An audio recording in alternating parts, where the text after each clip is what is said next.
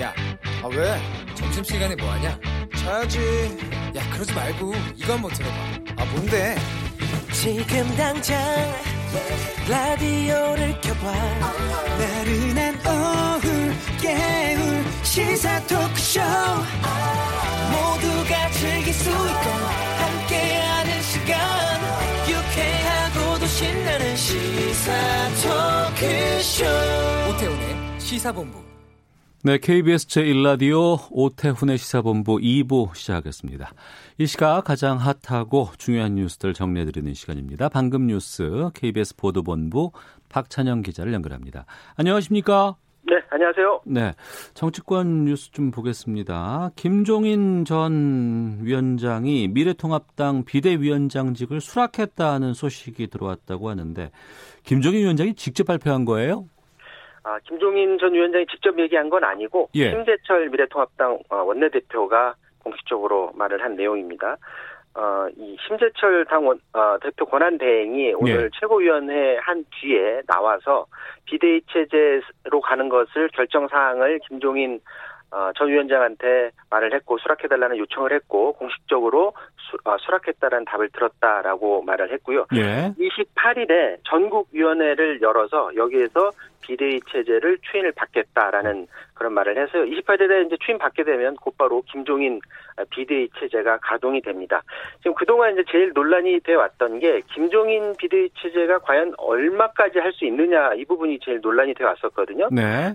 이 부분에 대해서는 비상 상황이 종료된 뒤에 에, 전당대회를 소집을 해서 여기에서 당 대표와 최고위원이 선출될 때까지다라고 얘기를 했습니다. 네. 그럼 그럼 여기서 비상 상황이 종료되는 거를 어떻게 판단하느냐가 지금 궁금한데 그러네요. 그거 그것마저도 김종인 위원장한테 다 주겠다라는 거예요 권한을. 음. 당내에서는 뭐, 뭐 조기 전당대회 얘기도 나왔었고 8월까지만 해야 된다, 12월까지 한다, 뭐 여러 얘기가 나왔는데 김종인 전 위원장 같은 경우는 그동안 여러 차례 방송사에서 얘기했던 게 대선 주자를 뽑을 때까지 하기를 원했었거든요. 예. 그렇게 된다면 12월이 아니라 내년 3, 4월로까지 넘어갈 가능성도 굉장히 높은 그런 상황입니다.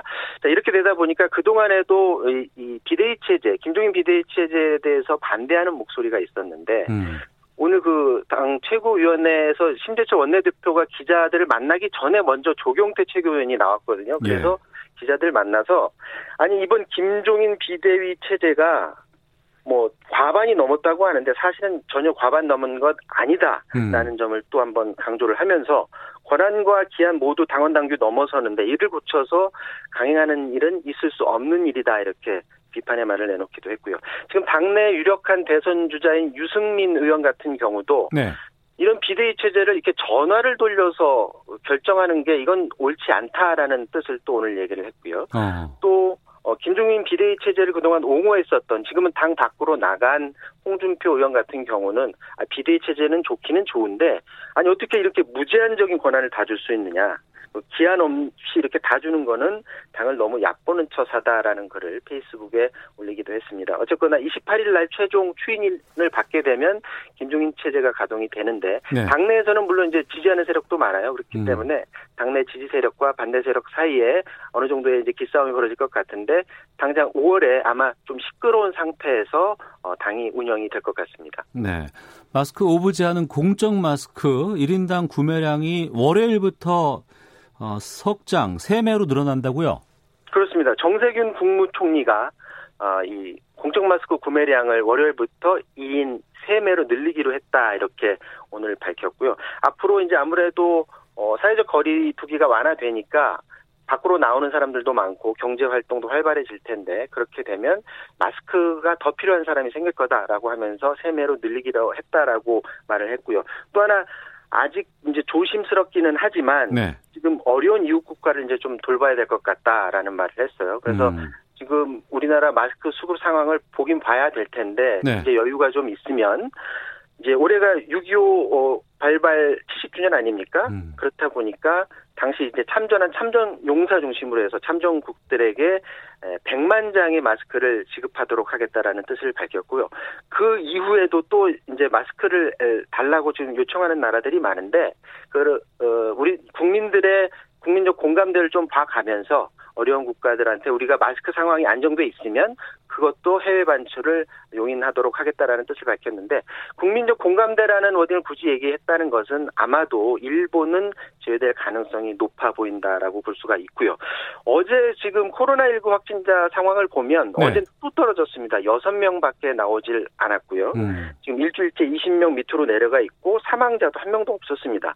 그러는 사이에 이제 뭐 우리나라 밖을 보면 싱가포르 같은 경우에는 굉장히 안정적으로 예, 코로나19를 관리해 왔었는데 어느새 많이 늘어서 지금 우리나라가 싱가포르, 파키스탄에 이어서 전 세계에서 30번째 국가로 순위가 내려갔습니다. 네. 오고돈 전 부산시장 어제 사퇴를 했습니다. 성추행 문제 때문인데 이후 추가 보도가 좀 나온 게 있어요? 먼저 이제 경찰이 수사한다라는 그런 소식인데요. 예. 그 부산 경찰청이 지금 내사에 들어갔다고 해요. 그런데 이제 본격적인 수사를 하려면 피해자 측의 진술이 있어야 되거든요. 어. 근데 그럼 과연 피해자 측이 적극적으로 경찰의 수사에 응하겠느냐가 지금 관건인데 우선 강제추행 같은 성범죄 같은 경우에는 그동안에는 본인의 고소가 있었어야 됐는데 네. 2013년에 성폭력 특례법이 개정이 됐어요. 그래서 본인이 고소를 안 하더라도 합의를 봐서 했더라도 불구하고 경찰이 직접 수사를 할 수가 있는 그런 상황이고요. 네. 다만 이제 피해자나 여성 단체에서 고소 고발을 해주면 피해자 진술 조사를 하기 때문에 수사가 더 빨라질 수는 있습니다. 지금까지 상황을 보면 피해자하고 부산 성폭력 3당소 측이 당초에는 오전 시장을 고소 고발하지 않을 것으로 알려졌었는데 네. 오늘 들어온 소식은 아, 기자회견 직후에 확실한 피해자 보호 조처를 전제로 고소 고발을 검토하고 있는 것으로 알려졌습니다. 결국 피해자가 적극적으로 경찰 수사에 응해 주느냐 이 부분이 관건이 될 것 같은데 지금 당장 더불어민주당이 발등에 불이 떨어졌습니다. 총선에서 뭐 180석 따내서 음. 굉장히 흥분한 분위기인데 여기에서 굉장히 아픈 아킬레스건입니다. 성추행 문제가 또다시 불거지면서 어, 어제도 이제 사과를 했었는데 어, 27일쯤 어, 이 오고돈 전 부산시장에 대한 제명 여부를 논의하기 위해서 윤리심판원이 회의를 열거든요. 예. 네, 당 지도부에서는 27일까지 기다릴 여유가 없다. 어. 당장 내일이라도 어, 회의를 열어달라라고 얘기하는 거는 제명을 해달라라는 당 지도부의 뜻으로 보여지고요.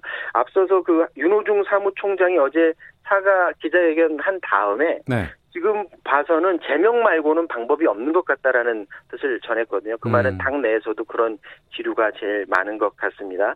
지금 민주당 입장에서는 뭐 사과는 사과대로 하고 이 당내의 그 선출직 공직자 비롯해서 성인지 감수성 교육을 강화하겠다라는 뜻을 밝혔는데요. 통상 이 성인지 감수성 교육 요즘 동영상으로 많이 하거든요. 예, 그런데 예.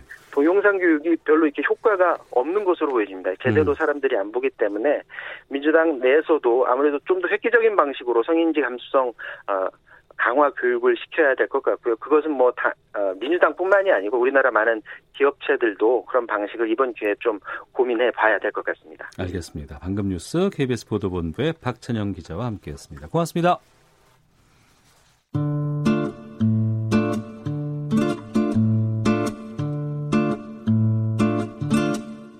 오태훈의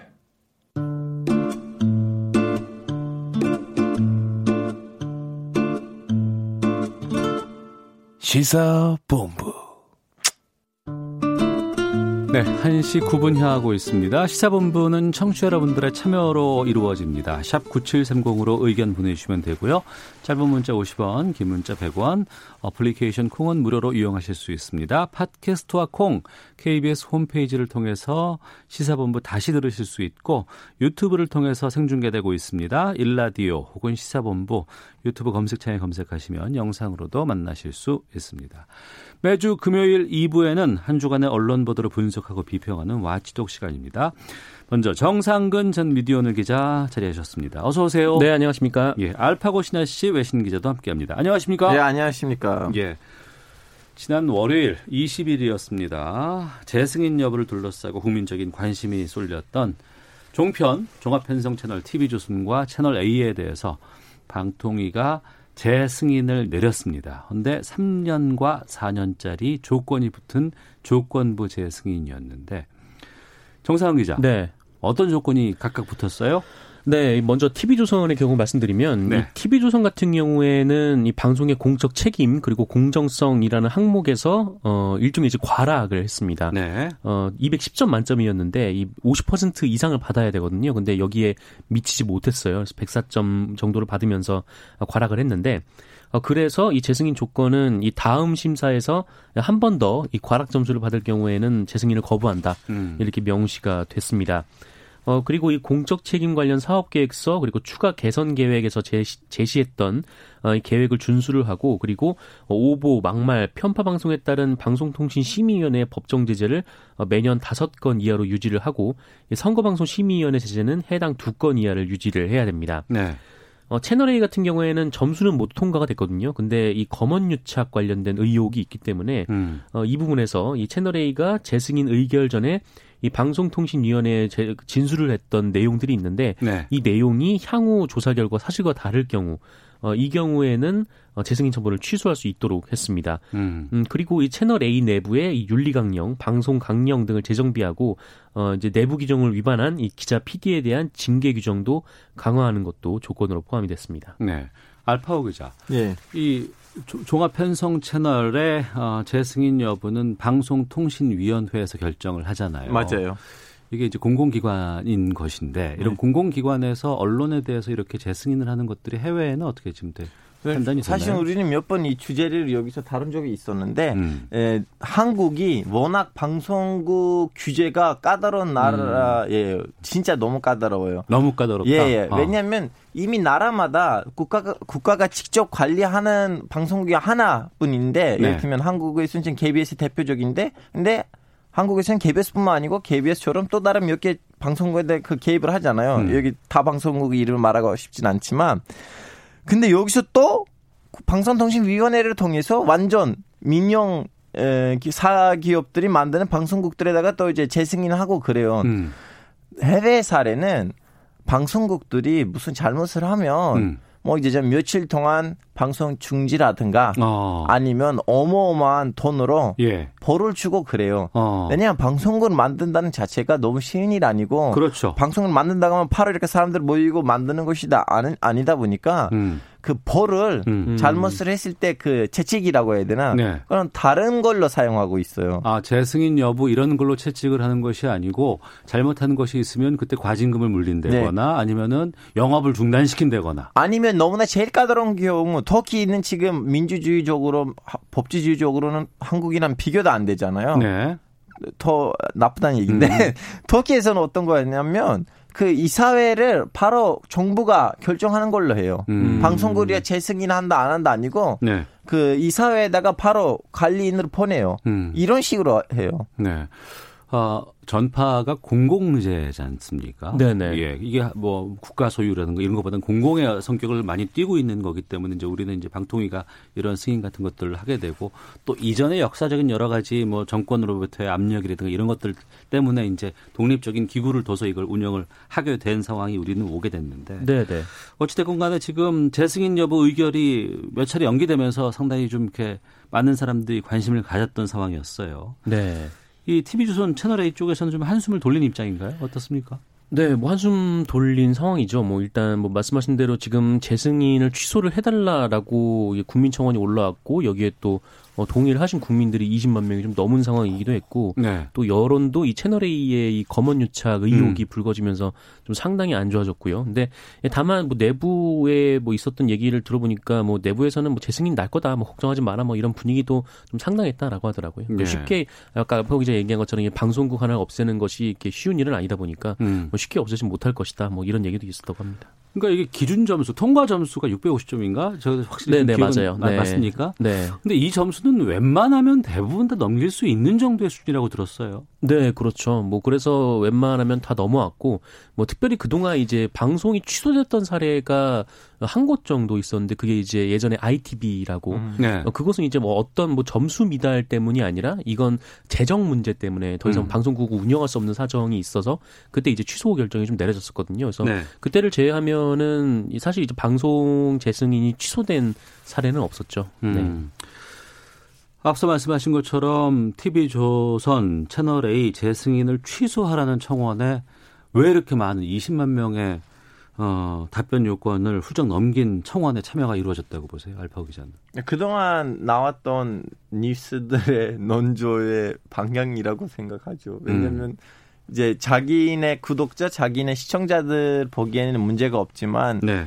근데 또 다른 시청자들도 있잖아요, 음. 대한민국에 그 시청자들 입장으로 봤을 때는 에, 기분이 나쁘고 국민으로서 수치심을 느끼게 되는 뉴스들 음. 그분들 입장에서 나온 거죠. 네. 그래서 오히려 좀 약간 PR 차원에서도 이 툴 방송국이 자기네 고정 시청자가 아닌 대한민국의 나머지 그 국민들의 마음도 어느 정도 이해를 하고 거기에다가 뒷받침을 하면 더 좋은 분위기가 되지 않을까 싶어요. 정상훈 음. 기자는요. 음, 근데 저도 좀 전제를 하고 좀 말씀드려야 되는 게 이 공정성이라는 것을 누가 측정할 수 있을 것이냐라는 데는 저도 좀 고민이 있어요. 그래서 이 방송 공정성에 문제가 있어서 이 방송의 허가를 취소한다라는 데 그렇게 결론이 이른다면 이 공정성을 좀 그, 좀 객관적으로 좀 판단할 수 있는 그런 근거가 있어야 되는데, 뭐 네. 이게 좀 쉽지는 않은 일이긴 하죠. 근데 음.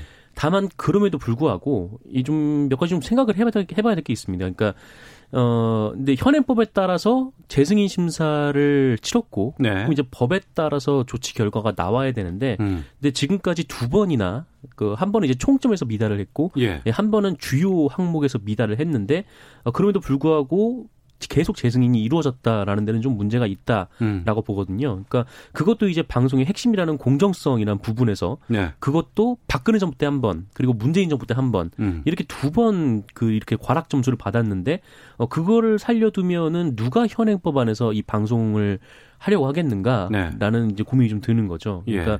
이 TV조선 뭐 안에 있는 노동자들도 있으니까 이쪽으로 뭐 다른 이제 컨소시엄으로 뭐 인수를 유도하더라도 어 이렇게 되면은 이 자 그 이 채널을 운영하는 그 운영자들의 자격은 한번 따져 물어야 되는 거 아닌가. 음. 책임을 지게 해야 되는 거 아닌가라는 생각은 듭니다. 그러니까 방송사에 대한 뭐 질타, 비난 이런 걸 넘어서서 이번에는 또 아무래도 재허가 과정이 이제 있었기 때문에 민원연을 포함한 많은 시민단체들이 방통위를 겨냥을 했습니다. 네.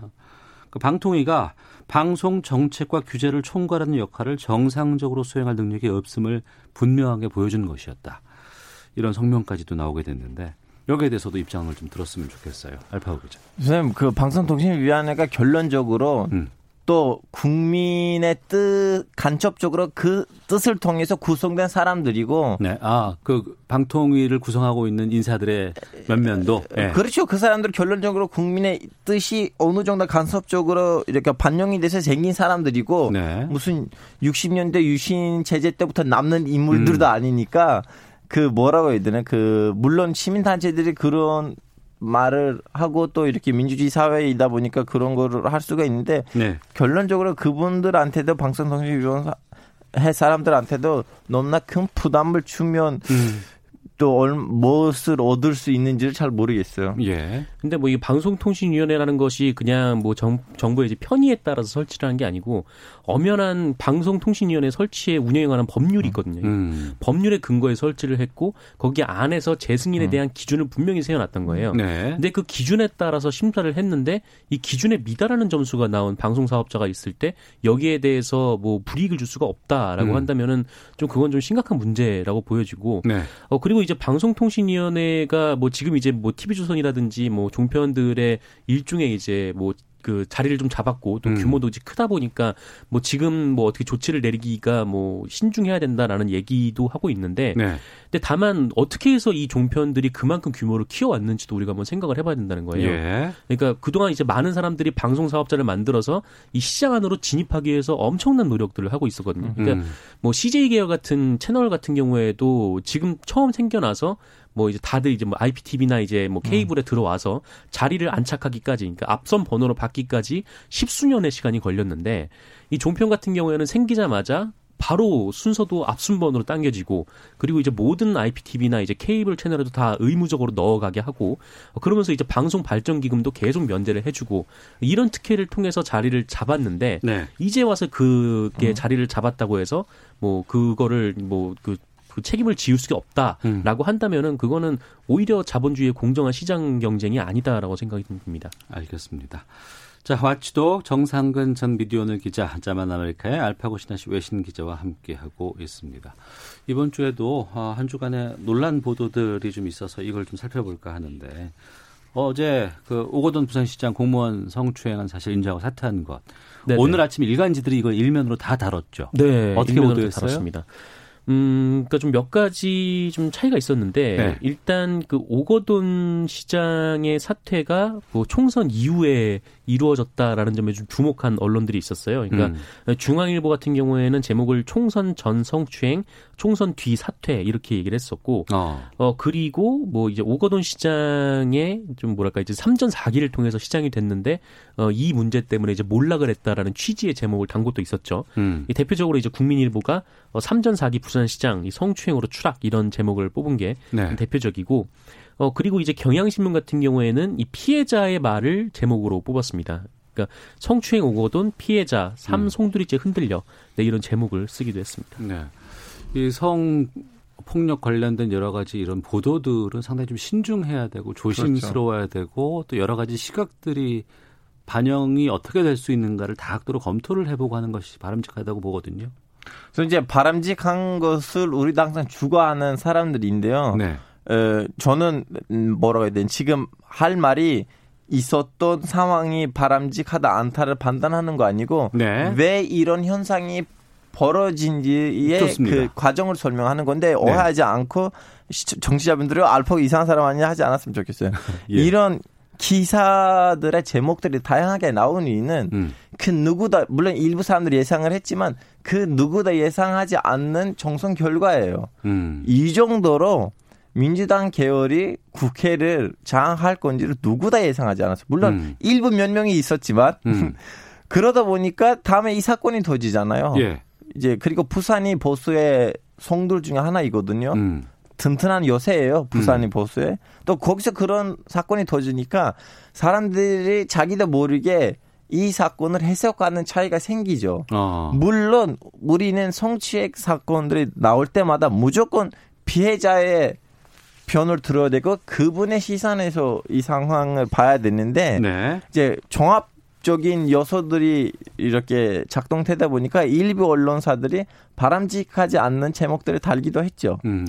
정상훈 기자는. 음, 네. 어, 뭐이 성추행 사건이 불거지면은 이 보통 이제 뭐 피해자의 좀 뭐랄까요? 하여튼 피해자의 생각에 좀 피해자에 대해 2차 피해를 좀 고려를 해야 되는 그렇죠. 측면들이 있어요. 그러니까 근데 이제 좀뭐그 근데 반면에 지금 이 성추행 피해 사실을 좀 오거돈 시장이 이제 좀 서사로 덮는다거나 아. 아니면은 어 마치 이제 오거돈 시장과 이제 민주당이 피해자의 의사를 무시하고 좀그 총선을 덮기 위해서 이렇게 뭐 행위를 했다라는 거거나 음. 좀 이런 식의 보도들은 오히려 이 피해 사실을 이용하는 행태가 될 수 있다라고 생각은 좀 들긴 합니다. 네. 바꿀 방법은 없을까요? 어떻게 좀 과거보다는 하나씩 하나씩 좀 변화의 모습들은 보이곤 있지만 그럼에도 불구하고 많은 좀 부족함을 좀 느끼는 건 사실이거든요.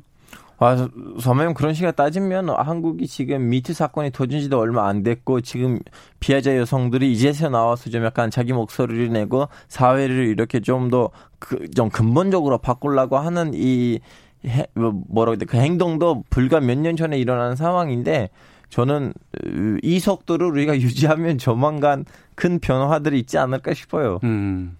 하나씩 하나씩 변화가 되고 있다. 하지만 네. 그럼에도 부족한 건 사실이다. 아, 그거는 물론 이제 현재는 부족하다는 건 사실이에요. 음, 어. 네, 뭐 미투가 이루어지면서 좀 개선된 측면도 있지만 좀 성인지 감수성에 대해서 좀 언론사 데스크들도 한번 고민을 해봐야 되는 거 아닌가. 아. 네, 이번에 그 이번 사건이 좀 불거지면서 뭐 한겨레라든지 네. 이 부산일보가 이 피해자의 신상이 드러날 수 있는 기사 내용을 기사 안에 좀 넣었어요. 네, 그러니까 네. 이것이 뭐 어떤 뭐 시장과 직원과의 관계다. 뭐 이것은 뭐 권력에 음. 의한 위계를 보여줄 수 음. 있는 뭐 하나의 뭐 예가 될 테니까 음. 뭐 직원이라고 하는 것까지는 괜찮은데 근데 이 사람을 특정할 수 있는 어떤 단서들을 안에 넣었다라는 그렇죠. 것이죠. 그래서 그런 부분들은 좀 주의를 기울여야 되고 이게 좀 뭐랄까요? 하여튼 이 성추행 사건 같은 경우는 굉장히 좀 어렵지만 그 어쨌든 이 피해자의 신원이 최대한 이제 어, 보장이 될 수 있게 그러니까 2차 가해가 이루어질 수 있, 어, 잊어지지 않을 수 있게 하는 것이 어, 가장 중요한 그 기본이라고 생각을 합니다. 알겠습니다. 하나만 더 보고 마치도록 하겠습니다.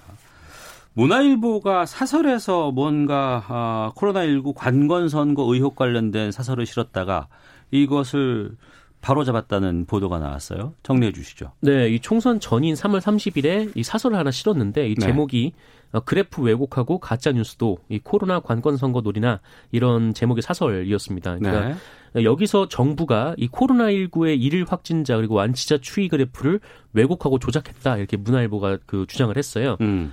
어, 그러니까 한마디로 이제 선거에서 이기 위해서 마치 이제 확진자가 잘안 나오는 것처럼 네네. 이렇게 이제 뭐 그 포장을 하고 있다 이런 음. 주장이었는데 어, 그런데 이 사설이 처음 나왔을 때부터 좀 근거가 없었습니다. 그냥 네. 뭐 그래프가 좀 이상하다라는 그냥 느낌 정도였고 뭐 음. 이렇다 할 근거가 없었고요.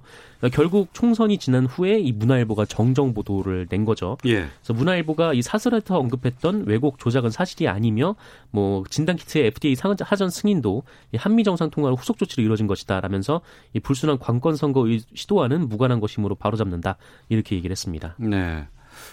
우리가 일반 기사와 사설은 다르죠. 그렇죠. 다르죠. 네. 어떻게 다릅니까?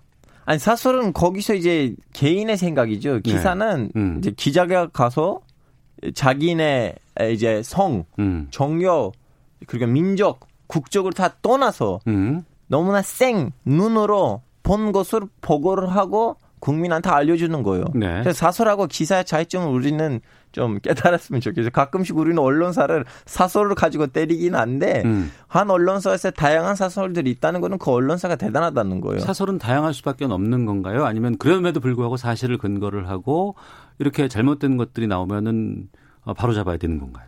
아 이런 거 있어요. 예를 들면 사설성의 안에는 너무나 태놓고 진실을 왜곡하는 말들이 있어요. 전 음. 예전에도 중동에서 문제가 생기면 네. 사설들을 제가 읽는데 진짜 그 근거 없는 얘기를 하는 거예요. 진짜 음.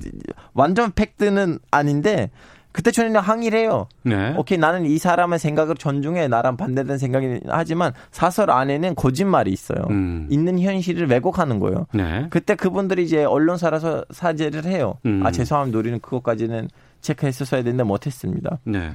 문화일보는 이번 사설에 대해서 사과를 했죠. 아니요. 사과는 안 했습니다. 그냥 정정만 아, 정정만 한 했습니다. 거구나. 아 우리가 좀 가서 따져야지 아마 사과를. 여기에 대해서 정상환 기자는 어떻게 보셨어요? 음, 그러니까 저는 이게 사설이니까, 네. 그러니까 좀 차라리 사설에서 이 코로나19 방역 대책이 어떤 어떤 이유로 잘못됐다라고 본다. 뭐 우리는 뭐 이에 따라서 미래통합당을 지지한다. 이런 사설이었으면은 차라리 뭐 용기 있다라고 생각을 했을 것 같아요. 근데 네. 어 근데 팩트를 조작을 해서 음. 팩트를 거짓말로 속여서 이 정부 여당이 이제 악영향을 미치려 하는 사설이었다라고 저는 생각을 하고 있고 뭐 그렇기 때문에 이것은 뭐 전형적인 총선 개입 보도다. 네. 이거는 뭐 단순한 바로잡습니다로 끝날 부분이 아니라 음. 이 사설을 쓴 그 논설위원과 네. 그다음에 데스킹을 본 그 편집국 그 간부까지 좀 책임을 져야 하는 거 아닌가라는 생각이 듭니다. 음. 칼럼을 통해서 자기의 이름을 걸고 기자의 이름을 걸고 의견을 표명하는 경우가 있고 사설은 누가 썼는지 모르는 경우도 많이 있지 않습니까? 어, 네. 그 바이라인이 안 들어가 있죠. 그러니까 기자 그렇죠. 이름이 안 들어가 있죠. 예. 네. 그건 어떤 차이가 있어요? 아 그건 차이가 있어요. 그 개인의 이름이 들어가는 사설 때는 음. 그나마 회사의 그 책임을 좀 약간 줄이고 조금 네. 더그 사설을 쓰는 그 기자의 책임이 좀 더 앞서가는 거고 근데 이름 없는 사설이다. 어, 그럼 그때는 언론사가 자기 명예를 걸고 뭔가 하는 거죠. 음. 제가 중학교 때, 고등학교 때 이럴 때는 그 신문사의 사설 같은 것들을 오려서 보고 네네. 거기서에 대한 도- 느낌을 같은 것들을 이제 발표하고 이런 숙제들이 참 많이 있었어요. 음. 아 그때부터 언론인으로 뜰 건지. 아니 그때는 원래 항상 그랬었어요. 음, 예. 네. 사설이 참 중요하고 잘 정제된 문장으로 완성돼 있다라는 그런 교육이 있었던 시절이 있었고 네. 근데 지금은 이제 사설에 대해서 또 많은 국민들이 또 얘기를 하고 의견을 달기도 하고 이런 부분들은 어, 지나고 났더니 잘못됐다라는 것들이 인용이 되고 하는 그런 많은 변화가 좀 있지 않나 싶습니다. 알겠습니다. 한 주간의 미디어 비평 다뤄봤습니다. Watchdog 정상근 전 미디어오늘 기자, 자만 아메리카 알파고 시나씨 외신 기자 두 분과 함께 말씀 나눴고요. 여기서 두 분과 헤어지도록 하겠습니다. 두 분 말씀 고맙습니다. 예, 고맙습니다. 감사합니다.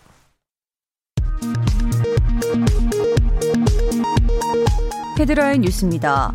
정부가 이달 말부터 다음 달 초까지 이어지는 황금 연휴 기간을 앞두고 사회적 거리두기에 대한 행정 조치와 이에 따른 방역 지침은 여전히 유효하다며 주의를 당부했습니다.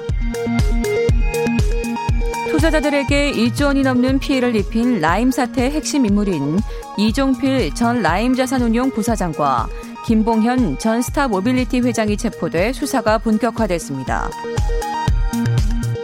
검찰이 오늘 민주당 황운하 국회의원 당선인의 대전 사무실 압수수색에 나섰습니다.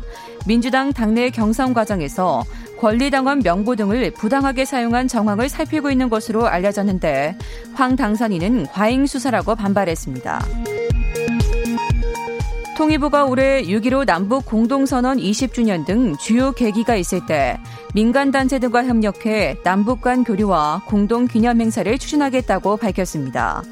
지금까지 헤드라인 뉴스 정원다였습니다. 이어서 기상청의 강혜종 씨 연결합니다. 네, 먼저 미세먼지 정보입니다. 오늘 원활한 대기 확산으로 대기 환경 상태가 좋습니다. 현재 서울은 1세제곱미터당 시간 평균 12마이크로그램을 나타내고 있고요. 대전 10마이크로그램 등 좋은 단계인 곳이 많습니다. 내일까지 보통 단계를 보이는 곳이 예, 많겠지만 늦은 오후에 일부 서쪽 지역에 국외 미세먼지가 유입되면서 일시적으로 농도를 높이겠습니다. 충남과 전북은 늦은 오후, 광주와 전남, 제주는 밤에 공기가 좀 탁해지겠습니다. 있습니다. 오늘 전국이 대체로 맑겠습니다. 안 그래도 맑은 날씨가 당분간 지속될 걸로 보여서 화재 예방에 신경 쓰셔야겠습니다. 대부분 지역 건조특보 발효 중인데 앞으로 특보는 확대, 강화되겠습니다. 오늘 낮 기온은 서울 15도 등 13도에서 20도의 분포고요. 오늘 대체로 맑겠습니다. 주말인 내일은 전국이 가끔 구름이 많이 끼겠고 서울의 아침 기온 11도, 낮 최고 기온 17도 정도로 낮 기온, 아침 기온 모두 오르겠습니다. 지금 지금 서울의 기온은 14도, 습도는 46%입니다. 지금까지 날씨였고요. 다음은 이 시각 교통 상황 알아보겠습니다. KBS 교통정보센터의 김민희 씨입니다. 네, 점심시간을 지나면서 정체는 주춤해졌지만 돌발 구간이 많습니다. 경부고속도로 부산 쪽으로는 먼저 한남부터 서초 사이와 또 사고가 있었던 안성 일대로 속도 줄여 지나고요. 더 가서 남이분기점 부근 4차로에서는 장애물을 처리하고 있습니다. 서천 공주고속도로 서천 쪽으로 서공주 부근 2차로에서는 장애물을 처리하고 있고요. 서울 양양고속도로 양양 쪽으로 내촌 일대의 정체는 작업 여파입니다. 청주 영덕고속도로 청주 쪽으로 수리티 터널 부근에서 도 작업을 하고 있어서 차량들 더디게 지납니다. 남해 제2지선 김해 쪽으로 가락 부근 4차로에서는 차량 화재 사고를 처리하고 있는데요. 2차 사고 나지 않게 주의해서 지나시기 바랍니다. 그 밖에 서울시내 올림픽대로 공항 쪽으로 노량진 수산시장 부근 1차로에서도 사고가 났습니다. 이 여파바다 한강대교부터 차량들 서행합니다. KBS 교통정보센터였습니다.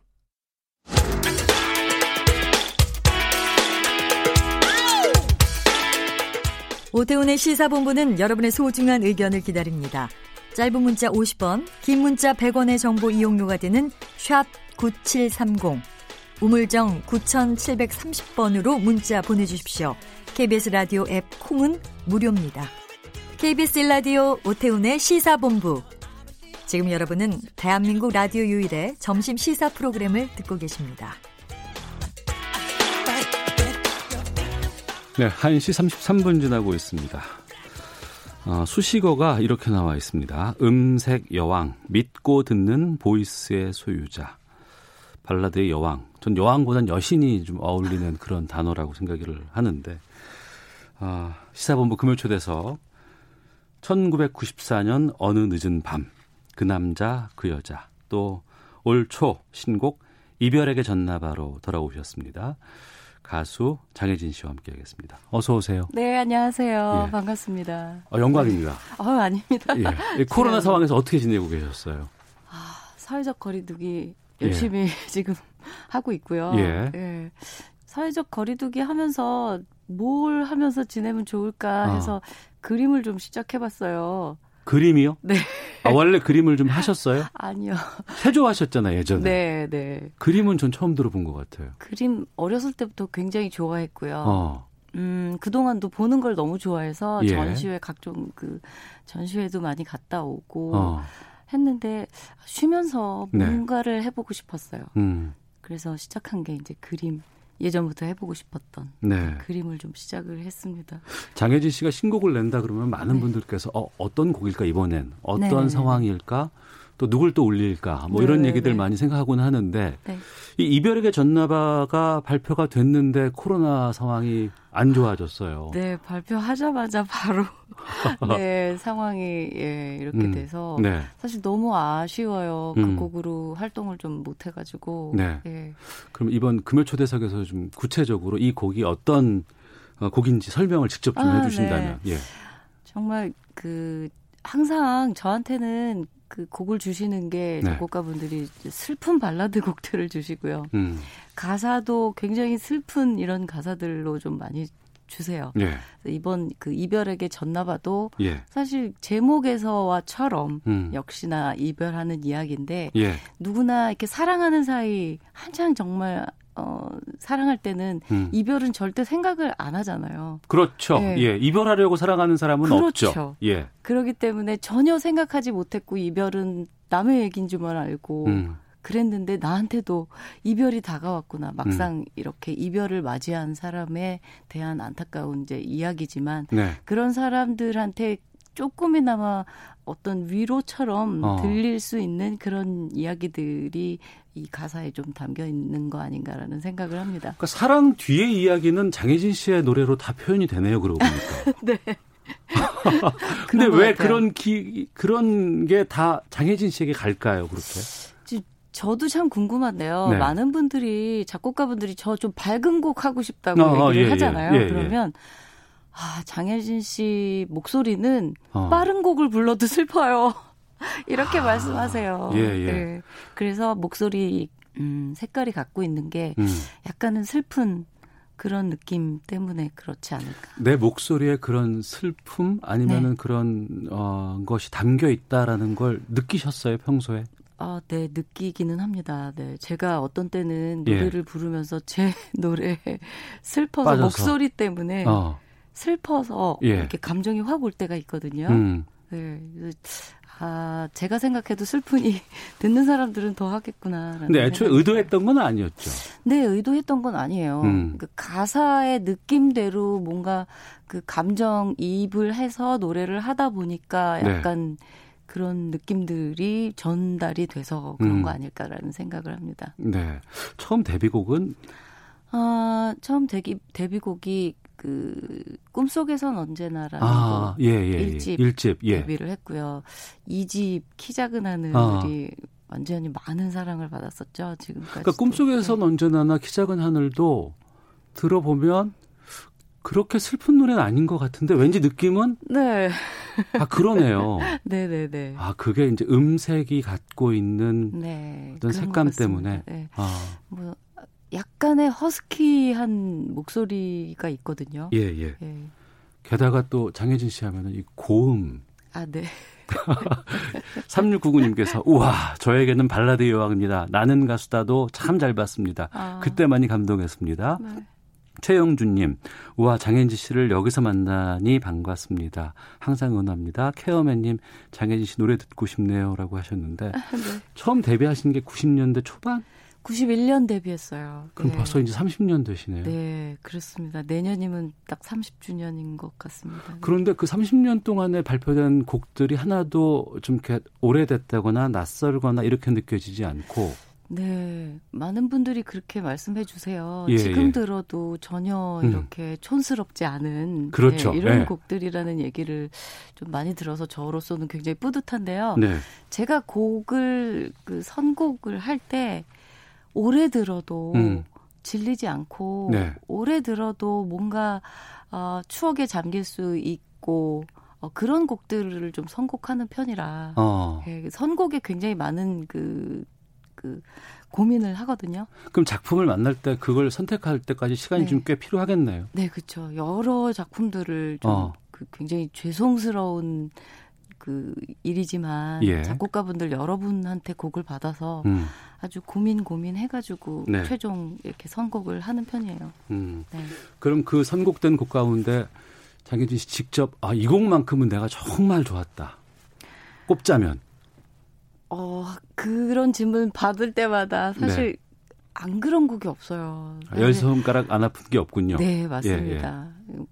대부분 어. 그 많이 사랑받지 못했던 곡들이 사실은 아쉽고 그, 그 부분을 여쭙고 싶어요. 네. 많은 곡들이 있고 많은 네네. 곡이 사랑을 받았지만 네. 이 곡만큼은 내가 참 좋았는데 네. 사랑 못 받은 곡 있으면 소개해 주세요. 아, 7집에 이연이라는 곡이 있어요. 이연? 네, 어. 이연이라는 어. 곡이 있는데 인연 그, 말고 이연 네, 어떤 이연, 뜻인가요? 다른 인연 뭐 아, 다른 인연. 네, 아. 뭐 인연이 되지 않았던 어떤 그런 것들을 이렇게 그 함축해 가지고 제목으로 나왔는데요. 그 예. 곡도 뭐 발라드예요. 어. 근데 약간은 그 오리엔탈 이라는 느낌의 음. 동양적인 느낌의 어떤 악기 냄새도 나고요. 네. 그런 느낌들도 나고 한 곡이었는데 전 가사도 그렇고 이 곡이 음. 되게 어 안타까운 곡이어서 저로서는 굉장히 좋았는데 그리고 당연히 어, 올 초에 나왔던 네. 이별에게 졌나봐. 아 예. 예, 저는 이 곡 마음에 들었었거든요. 어. 굉장히 아 뭐 많은 사람들이 사랑은 하지만 예. 네, 이별 생각 못했던 뭐 이런 가사 내용도 있었고 오랜만에 또 솔로로 어. 불렀던 노래이기도 하고 해서 저로서는 아 이거 굉장히 열심히 좀 해봐야지 했는데 예. 아주 아쉬운 네 그런 그러네요. 네. 오랜만에 솔로곡을 발표하셨어요. 네, 그동안 네. 항상 장혜진 씨는 우리 곁에 있다고 생각을 했지만 대부분 바이브라든가 윤미수 네. 씨라든가 이렇게 같이 어, 함께 노래를 불렀죠. 좀 많았었죠. 예, 네. 그랬던 것 같은데 네. 그러면 말씀해 주신 이별에게 전나바는 저희가 어, 장혜진 씨 보내드리면서 마지막에 아, 네. 같이 듣는 시간 갖도록 네. 하겠고요. 8498님 정말 장, 장혜진 씨 목소리가 너무 매력적이라고 생각했습니다. 아유, 라디오에서 목소리 들어 너무 좋습니다. 네. 김인혜님은 저는 마주치지 말자를 제일 좋아해요. 노래 듣고 음, 싶습니다. 목소리 네. 너무 좋아요라고 해 주셨는데 목소리 정말 안 변하세요. 아 제가 느끼기에는 조금 변한 거는 같은데. 음. 많은 분들이 안 변한다고 말씀해 주시더라고요. 외모도 안 변하신 것 같아요. 아 이제 네 어. 세월은 관리를 뭐 하세요 목소리나 다 이런 것들을. 저 나름대로 관리한다고 하는데 그게 예. 잘안 돼요. 사실 어. 감기 걸리면 뭐 예. 어쩔 수 없는 거고요. 어. 물도 사실은 잘 안 먹는 편이에요. 음. 물을 안 마시는 편이라 사실 물을 자주 많이 마셔줘야 좋은데 네. 그렇지만 그래도 먹으려고는 노력은 하지만 잘 안 되는 어. 부분이죠.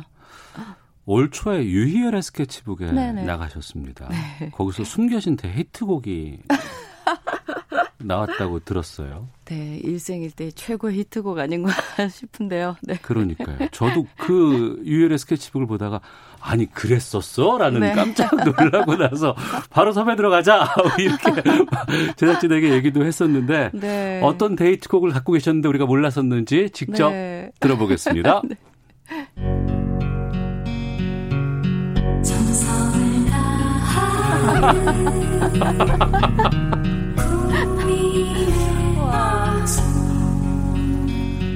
아.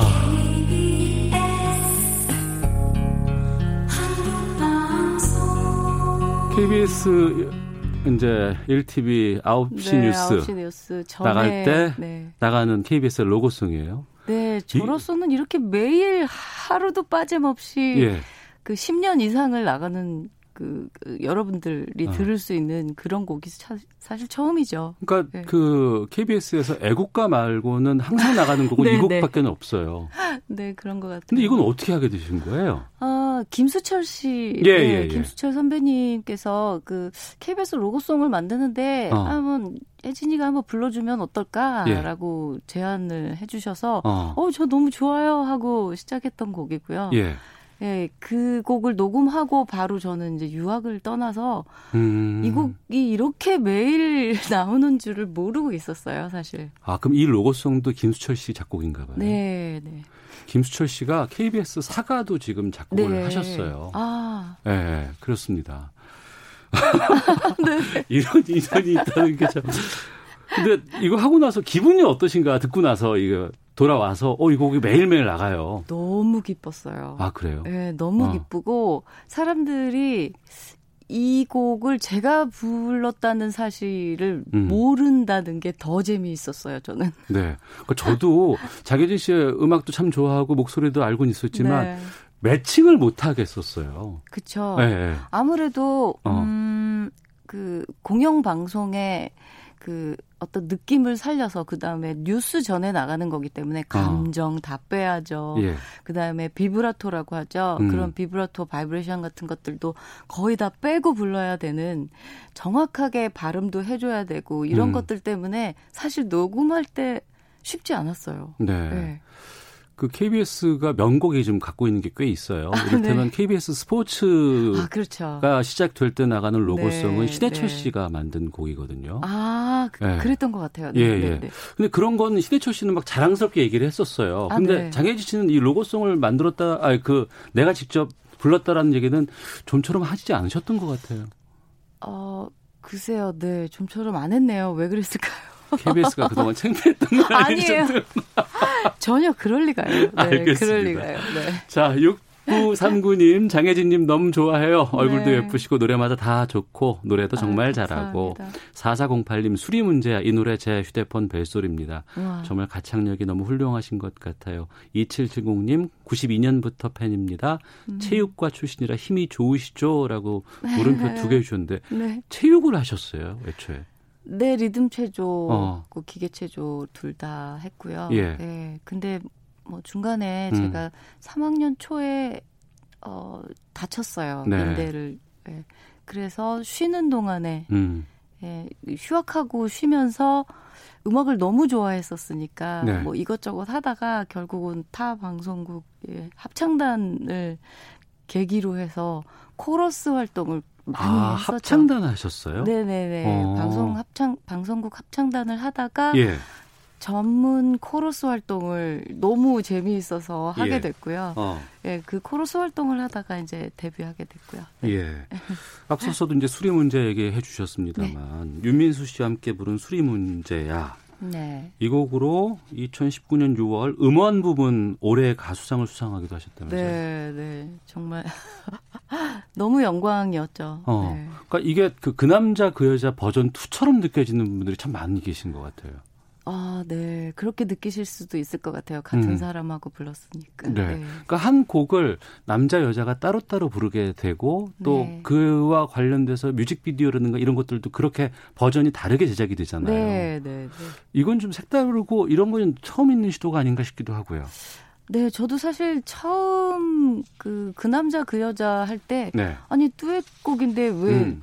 1절, 2절 이렇게 부르지? 네, 네. 라고 의아해 했었거든요. 음. 근데 막상 하고 보니 네.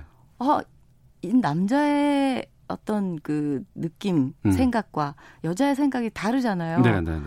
어, 그런 다른 것들을 이야기하는 거구나. 어. 그렇지만 다르면서 서로 같은 이야기들이 음. 점점 합쳐져서 마지막에 만나서 이제 같이 노래 부르는 네. 어 이게 또 신선한 충격이었어요 저로서는. 음. 어, 민경애님, 장혜진 씨가 부르는지 정말 몰랐습니다. 최혜자님, 어머나 장혜진 씨가 부른지 처음 알았어요. KBS 로고송 이제 처음 알았습니다. 신비로운 목소리 장혜진님 반가워요. 7294님. 네.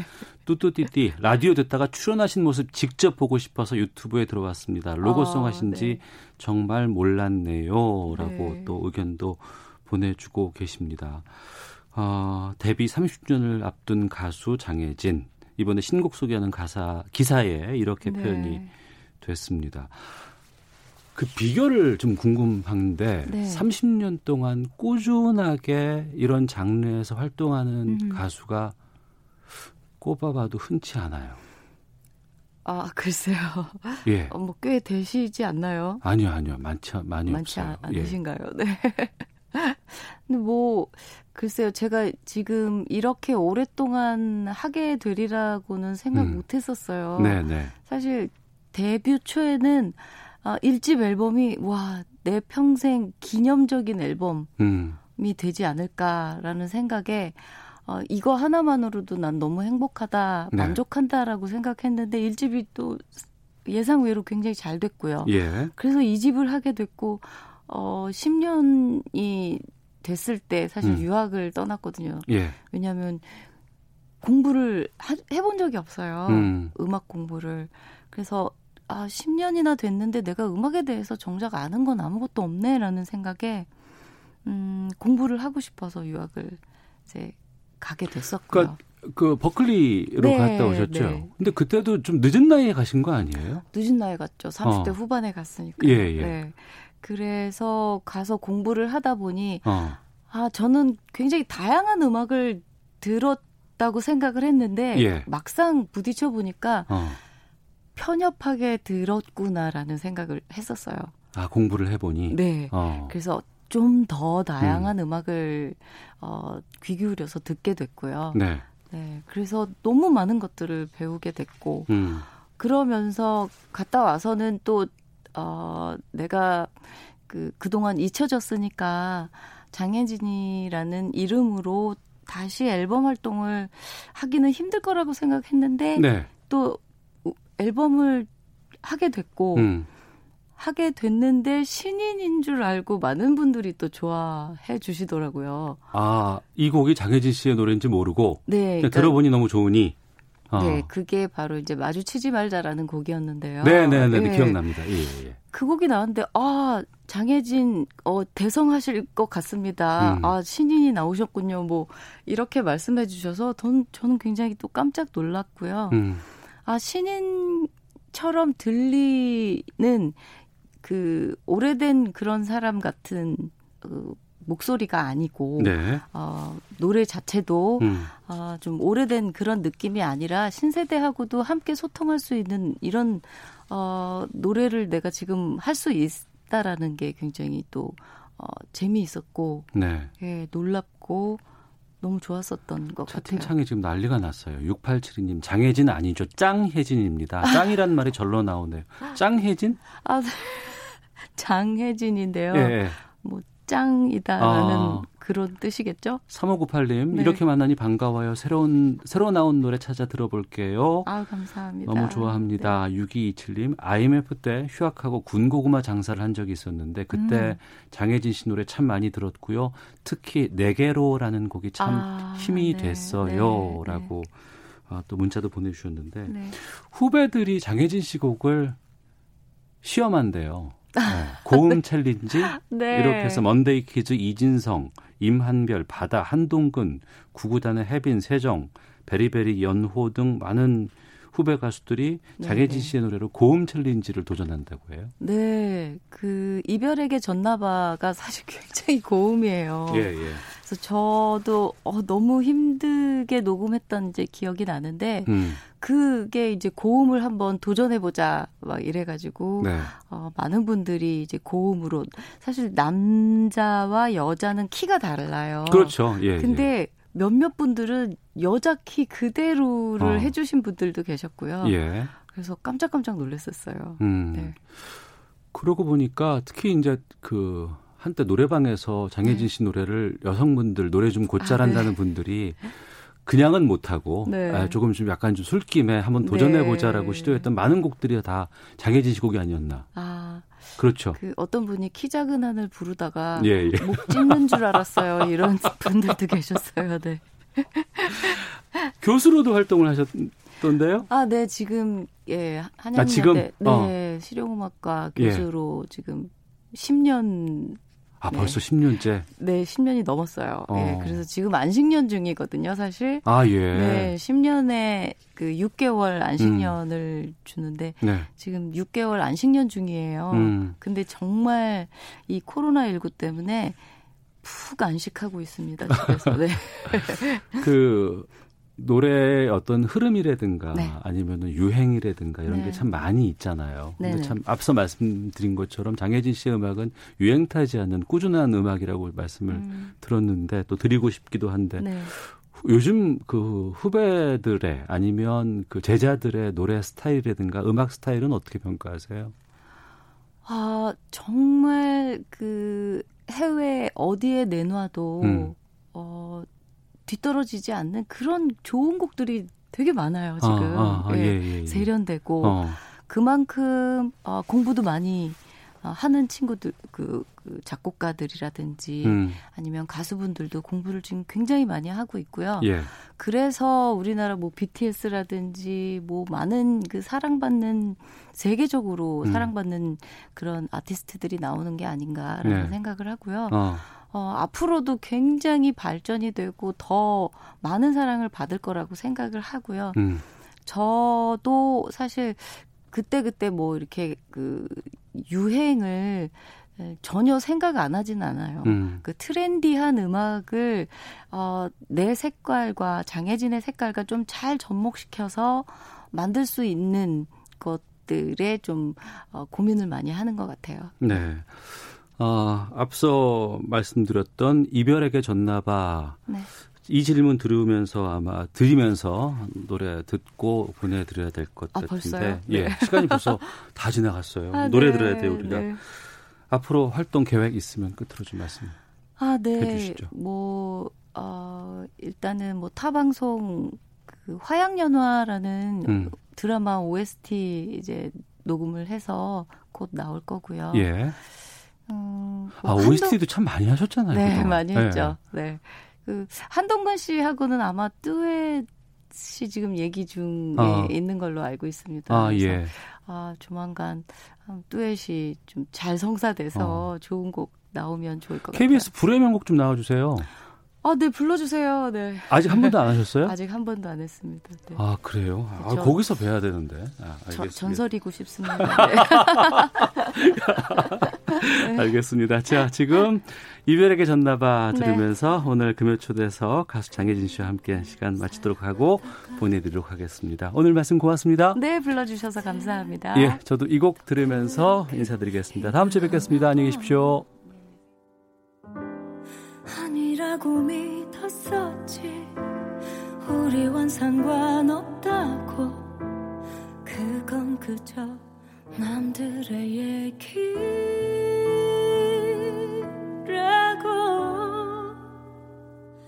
왜 이별이 온 걸까? 절대 끝